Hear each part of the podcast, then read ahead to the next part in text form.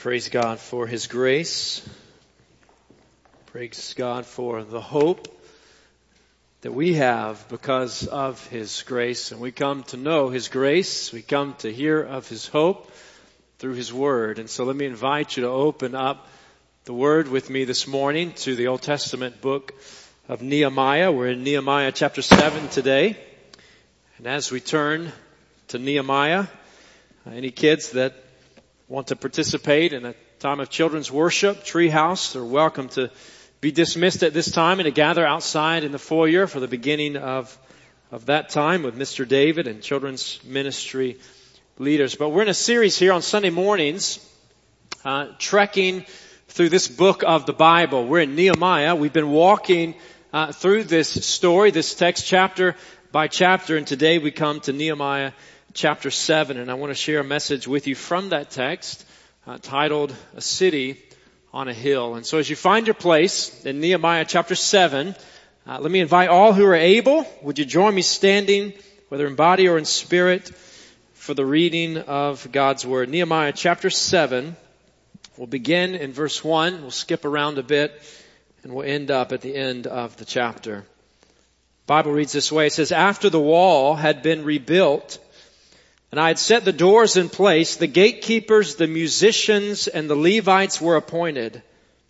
I put in charge of Jerusalem my brother Hanani, along with Hananiah, the commander of the citadel, because he was a man of integrity and feared God more than most people do. I said to him, The gates of Jerusalem are not to be opened until the sun is hot. While the gatekeepers are still on duty, have them shut the doors and bar them. Also appoint the residents of Jerusalem as guards, some at their posts and some near their own houses. Now the city was large and spacious, but there were few people in it, and the houses has not, had not yet been rebuilt. So my God put it into my heart to assemble the nobles, the officials, and the common people for registration by families. I found the genealogical record of those who had been the first to return. This is what I found written there. These are the people of the province who came up from the captivity of the exiles whom Nebuchadnezzar, king of Babylon, had taken captive. They returned to Jerusalem and Judah, each to his own town, in company with Zerubbabel, Joshua, Nehemiah, Azariah, Ramiah, Nahamani, Mordecai, Bilshan, Mispereth, Bigvi, Nahum, and Benai, the list of the men of Israel. And now down to verse sixty-one. The following came up from the towns of Tel Mila, Tel Harsha, Kerub, Adon, and Emer, but they could not show that their families were descended from Israel. In verse sixty-four, they, these searched for their family records, but they could not find them, and so were excluded from the priesthood as unclean. Verse sixty-six, the whole company numbered forty-two thousand three hundred and sixty. Besides their seven thousand three hundred thirty-seven male and female slaves, and they also had two hundred forty-five male and female singers. There were seven hundred thirty-six horses, two hundred forty-five mules, four hundred thirty-five camels, and six thousand seven hundred twenty donkeys. Some of the heads of the families contributed to the work. The governor gave to the treasury one thousand derricks of gold, fifty bowls, and five hundred thirty garments of priests. Some of the heads of the families gave to the treasury for the work twenty thousand derricks of gold and two thousand two hundred minas of silver. The total given by the rest of the people was twenty thousand derricks of gold, two thousand minas of silver, and sixty-seven garments for priests. The priests, the Levites, the gatekeepers, the musicians, and the temple servants, along with certain of the people and the rest of the Israelites, settled in their own towns. Would you pause with me for prayer? And oh, Father, we thank you for your word this morning. We thank you for being a God who is present, who is with us, who still speaks to us through your living and active word. So speak to us now, for we are listening. It's in the name of Jesus we pray. Amen. You may be seated. Today's text, this chapter, Nehemiah chapter seven, is about God's people shining as a city on a hill for the glory of his name. God's people shining as a city on a hill for the glory of his name. You know, it's, it's tempting to read a text like this, I think, and, and tuck it away uh, as uh, simply Old Testament, simply an Old Testament story. Right? It's, it's helpful background material for understanding our Christian heritage, our Christian history, as just background information reminding us how God providentially prepared for the coming of Christ our Savior to the city of Jerusalem. But even though ancient Israel differs from the church, set in a, a different era of salvation history prior to the coming of Christ, she's the precursor to the bride of Christ as we know it. She's the Old Testament church, the company of God's redeemed, set apart from the world as a city on a hill to be a beacon of light to the nations of the world. In other words, the God of Israel is the God of the church. And just as God gave these Jews that we're reading about here what they needed to know and to serve him, so God gives his church what she needs to shine for his glory. God gives his church what she needs to shine for his glory. God invites his bride, his church, the people of God. He invites us and he calls us to shine as a beacon of light for the glory of his name. And he gives us just what she needs, what we need to shine for his glory. So what does she need? What do we need? What does God give his people? How does he help the church become what he intends her to be and what he, and, and do what he intends her to do? Well, first, I think we see here that God gives qualified leaders to guard his people against the enemy's attacks. God gives qualified leaders to guard his people against the enemy's attacks. We could outline this chapter, Nehemiah chapter seven, with three words that help us trace the flow of the chapter. Uh, delegation, registration, and preservation. Delegation, registration, and preservation. So to begin with, delegation. Uh, Nehemiah is the main character in this story. He, he's the man in charge here, but he knows he can't do it alone, nor does God want him to. And so he tells us in verse two, he says, I put in charge of Jerusalem my brother Hanani, along with Hananiah, the commander of the, city, of the citadel, because he was a man of integrity and feared God more than most people do. And so we notice right here that God-honoring character has always been the key qualification for leading God's people. We see this throughout the scriptures. We certainly see it when it comes to church leadership in the New Testament as we look at texts like First Timothy chapter three and Titus chapter one. And so Nehemiah says, I put these guys in charge. The wall's complete. The wall's been rebuilt. The gates are back in place. And I put these guys in charge because they worshiped the Lord and their character revealed that they were living for him. And he says, I, I didn't just appoint these two guys to oversee the city, but I also commissioned the gatekeepers, the musicians, and the Levites to guard the walls. Why? Because even though the walls are now up, danger still lurks in the shadows. Enemies beyond the wall. We've, we've been seeing that. We've been tracing that as this story unfolds. Enemies on the outside, but also compromisers inside the wall. And if God's city is going to shine for his glory, those who aim to rob God of his glory must be kept at bay. And friends, the same remains true today. In the church, it's the elders or the pastors who are charged with guarding God's people against the enemy's attacks, which often comes, as we see in the word, via doctrinal error propagated by savage wolves who will not spare the flock. So keep watch and be on your guard, says Paul to the elders of the church. And you'll know this, we, we recently did a series, several weeks, four-week series on church leadership, on leading God's people, looking particularly at uh, what it what it uh, looks like in the New Testament for the church to be led by a plurality of pastors or, or elders. And we've had conversations about that and just a bit of a, an update on that. Uh, continuing conversations are taking place with, with our board of trustees and key committee leaders in the church seeking the Lord together about what that may look like for us here at Meadowbrook Baptist Church. So let's be in prayer about that and look for an update on that soon. But in this story, right, in, in Nehemiah, up until now, Nehemiah's the key character.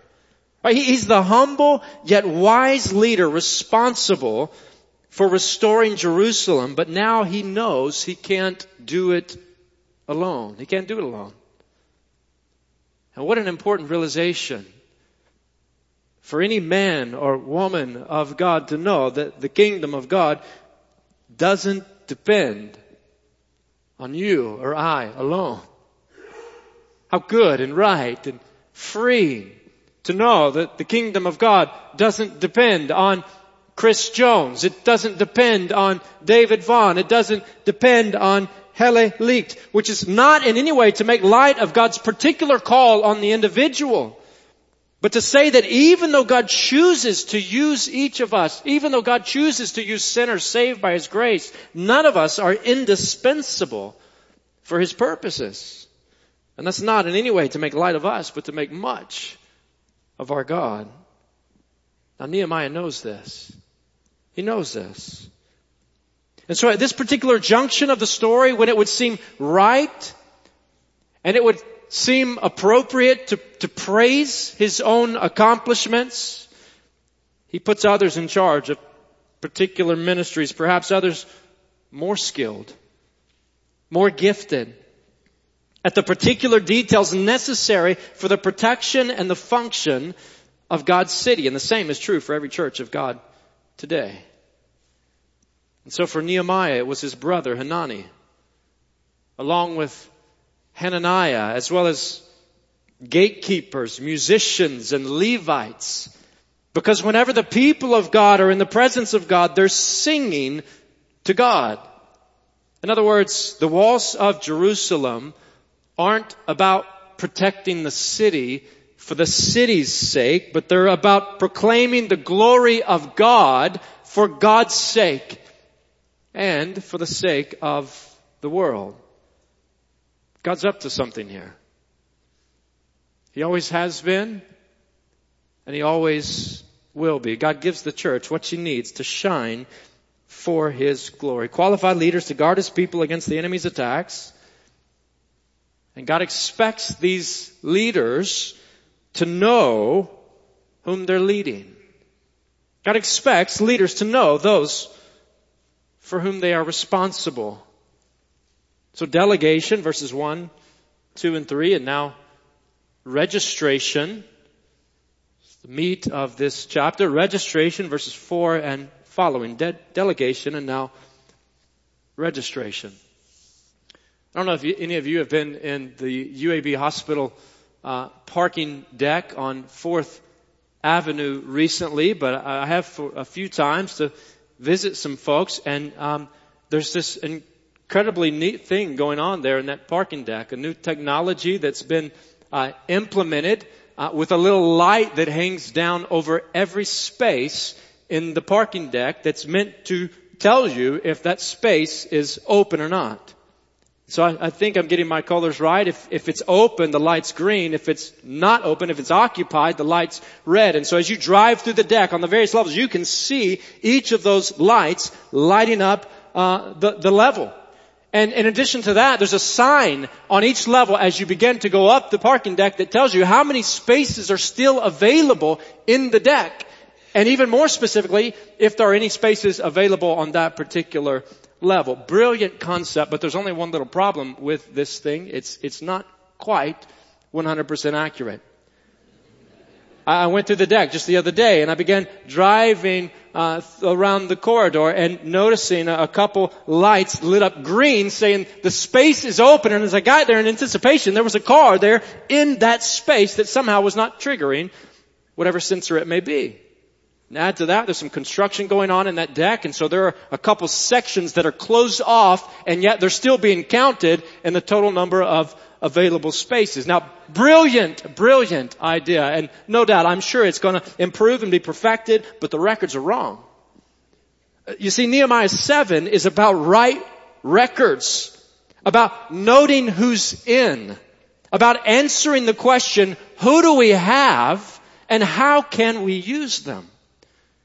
Verse four, now the city was large and spacious, but there were few people in it. And the houses had not yet been rebuilt. So my God put it into my heart. Notice again that Nehemiah is giving credit to the Lord. So God gives him wisdom. So my God put it into my heart to assemble the nobles, the officials, and the common people for registration by families. I found the genealogical record of those who had been the first to return. This record may be the one that Ezra pins in Ezra chapter two, very similar to this list, or it may be another official record on which the two of them both are depending. Either way, the point is knowing who's returned and thus who's eligible to inhabit Jerusalem. And so that's what we're reading. Much of what we skipped over in this, this chapter is the list of names and numbers of people from various families that had been exiled abroad and have now returned home to Judah. We can sort of imagine, we, we've heard about the situation in Ukraine just a few moments ago, and one of the things that we've recently heard is that many, many, many have been displaced, and some of those have begun returning home. And those of us that aren't there can only imagine the situation in places to which they're returning home. The ruins, the, the rubble, the devastation as a result of, of war. And likewise here, the temple's been rebuilt in Jerusalem. The walls are back up. The gates are in place. But much of the city's still underpopulated and ruined from war. And even if the structures were finished, even if all the homes had been rebuilt, Nehemiah's not done. For the end goal isn't a place, but a people. A people who know the God of glory, transformed by His amazing grace and shining as a beacon of light so the world will see and hear of Him. So Nehemiah's saying here to his leaders, he's saying, here's the people for whom you're accountable. And likewise, the same Lord tells the church today, in Hebrews chapter thirteen, have confidence in your leaders and submit to their authority because they keep watch over you as those who must give an account. I think Nehemiah seven is about leadership and membership. I'm convinced that Nehemiah's list of genuine Jews correlates to church membership today, recounting who's in, who's in the church of Jesus Christ because they've trusted in Jesus Christ. And those who've trusted Christ becoming part of His body, the body and bride of the Lord Jesus Christ, join a local body as a sign of being in Christ, giving themselves to growth in Christian community under the leadership of qualified pastors. So, pastor, tend the flock. Tend the flock. Tend those, Chris, God has entrusted to you. Right? Know who they are. And as far as possible, get to know them, care for them, and look after them. And should we have other pastors, elders that come alongside in the future of this church, that would be the charge to those men. And likewise, we see the same charge, I think, to other ministers in the church today, to David and David and Kevin and Austin and John and Kelly and deacons and Sunday school teachers, Jack, Jerry, others. Tend the flock. Shepherd God's flock that is under your care, watching over them, not because you must, but because you are willing, as God wants you to be. Not pursuing dishonest gain, but eager to serve. And when it comes to registration, when it comes to registration, to, to knowing who's in, I think we've got to strike the right note here, which can be challenging. Because certainly there's, there's a brand of church quite popular today that suggests building the church is all about consumer experience. Our carefully planned visits, heavenly donuts, and Starbucks coffee to go around. And you know I love those things. Thickly cushioned theater seats, professional musicians, gifts and giveaways, Bible light talks, open membership, if any membership at all. And then there's another brand of church that silently shouts the mantra, us four and no more. Right? One extreme says, please, please come in. We want you. We need you. And the other extreme says, please stay away. We're happy without you. And I don't think either brand rightly and fully reflects God's intent. Right? The Bible suggests we're to know who's in. We're to know who's apart, while at the very same time welcoming others in. To know the church doesn't exist for herself, but first and foremost for the glory of her Savior. And second, for the sake of those who have yet to hear of him. Right, Jesus once told a story about this. Jesus once told a story about his kingdom, likening his kingdom to a great banquet. And you remember that story. The master invited many guests to the banquet, but they all made excuses for why they couldn't come. I've got work to do. I've got people to see. I've got plans to execute. So then the master told his servant, go out to the roads and the country lanes and compel them to come in so that my house will be full. Meadowbrook, may we be a people who join the banquet. May we be a people who respond to the invitation. May we be a people who enjoy the privileges of being the master's people, saved by his grace, while at the very same time inviting others to the master's banquet hall. Let's join and invite others to join the company of God's redeemed. Let's join and invite others to join the company of God's redeemed. Friends, this is why we go to Memphis and Ohio and Moldova. And this is why we go to our neighbors looking for opportunities to tell them about the Savior's grace. And this is also why we do movie nights and block parties and fall festivals, praying and planning to give our community a glimpse of what God's done and what God's doing in the lives of his people, in our own hearts. Church, you are the light of the world, Jesus said. You are the light of the world. A town built on a hill cannot be hidden. Neither do people light a lamp and put it under a bowl. Instead, they put it on its stand and it gives light to everyone in the house. Jesus said, in the same way, let your light shine before others, that they may see your good deeds and glorify your Father in heaven. You see, the church is God's plan to reach the world. So let's trust that Jesus will use us. Simply sinners saved by his grace to reach the world. God gives the church what she needs to shine for his glory. And if we're going to shine for his glory, we best look different than the world around us. And this is where I think we come to the third theme of our text, preservation. Delegation, registration, preservation. God calls his redeemed to be set apart from the world. He calls his people, his redeemed, those saved by his grace, the bride and body of our Lord Jesus Christ. He calls the redeemed to be set apart from the world, to be in the world but not of the world. In Nehemiah's day, the nations could become God's people by becoming part of God's Jewish community. And in our day, the people of the world can become part of God's people by turning from sin and trusting in the Savior. You, you know this. We, we don't become part of God's people by doing good things. We don't become pure and right with God and forgiven of our sins and adopted into his family by doing enough good things, but by trusting in the provision of Jesus Christ. But once we've trusted Christ, the Spirit of God, begins transforming our hearts so that we become more like Christ, a changed life that reveals we know God.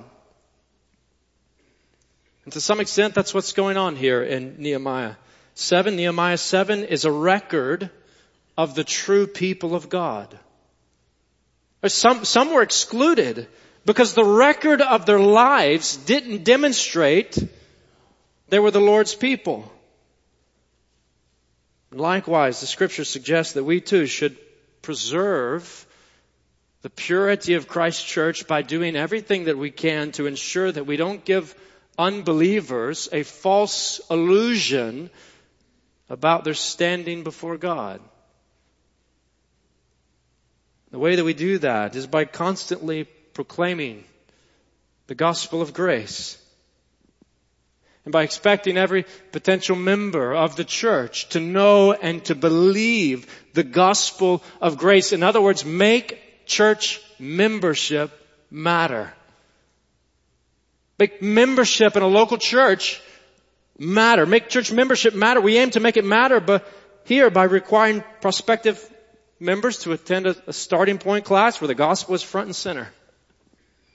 Urging faith in Jesus Christ over membership in the local church. Faith in Christ first. Membership in the local church second. But once you turn and trust Christ, commit yourself to his bride.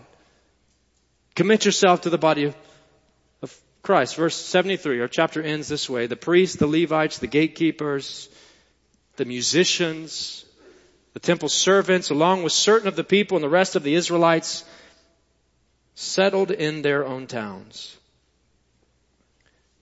So likewise, brothers and sisters, let's settle in. Let's be all in. Let's gather. Let's join. Let's serve. Let's sing. Let's go.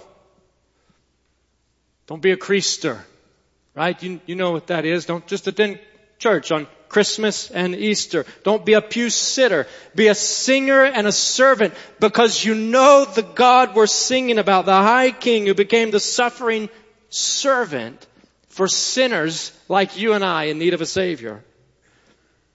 So brothers and sisters, settle in and shine the light of God's glory and his grace as a city on a hill that cannot, should not, could not, and would dare not be snuffed out by this dark world. Well, church, we're here. We're here, right here in Birmingham, but we're on our way there.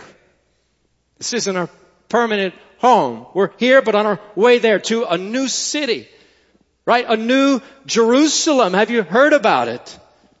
Listen to what one of God's angels says about it. Listen to how an angel of God describes it to, to John the apostle. He says, "Come, I will show you the bride, the wife of the Lamb." And he carried John away in the Spirit to a mountain great and high, and showed John the holy city, Jerusalem, coming down out of heaven from God. It shone with the glory of God, and its brilliance was like that of a very precious jewel, like a jasper, clear as crystal. And this John, who records this vision, goes on to say in Revelation chapter twenty-one, verse twenty-two, he says, "I did not see a temple in the city." There was no temple there, because the Lord God Almighty and the Lamb are its temple. The city does not need the sun or the moon to shine on it, for the glory of God gives it light, and the Lamb is its lamp. The nations will walk by its light, and the kings of the earth will bring their splendor into it. Can you imagine this city? On no day will its gates ever be shut, for there will be no night there, no darkness there, no danger there. The glory and honor of the nations will be brought into it. Nothing impure will ever enter it, nor will anyone who does what is shameful or deceitful, but only those whose names are written in the Lamb's book of life. Well, friends, I don't know about you. My, my name's not on Nehemiah's list. But friend, my name is on this list. The Lamb's list of all of those who've turned from sin and put their faith in Jesus the Christ. Are you on the list? Are you on the list? Are you in? Have you trusted the Lord Jesus Christ? Is your faith in him? Join the list. Join the list. Join the list by looking to the Lamb. Looking to the Lamb of God, who went to Calvary's cross for you, so that you could forever shine in the presence of his eternal glory. Oh, Father, help us to fix our gaze on the Lamb. God, your provision for us, your provision of a substitute who lived the life that we didn't and died the death that we deserved so that we could be fully forgiven of our sins, cleansed now and forever, and on our way to the eternal city, the holy city, the new Jerusalem, in your presence forevermore. Oh God, draw us to you. Fix our gaze upon you. Lead us to delight in you, the God of glory and the God of grace. Lead us to sing. Father, lead us to celebrate. Lead us to share so that others will come to know the goodness of our God. And it's in the name of Jesus that we pray. Amen.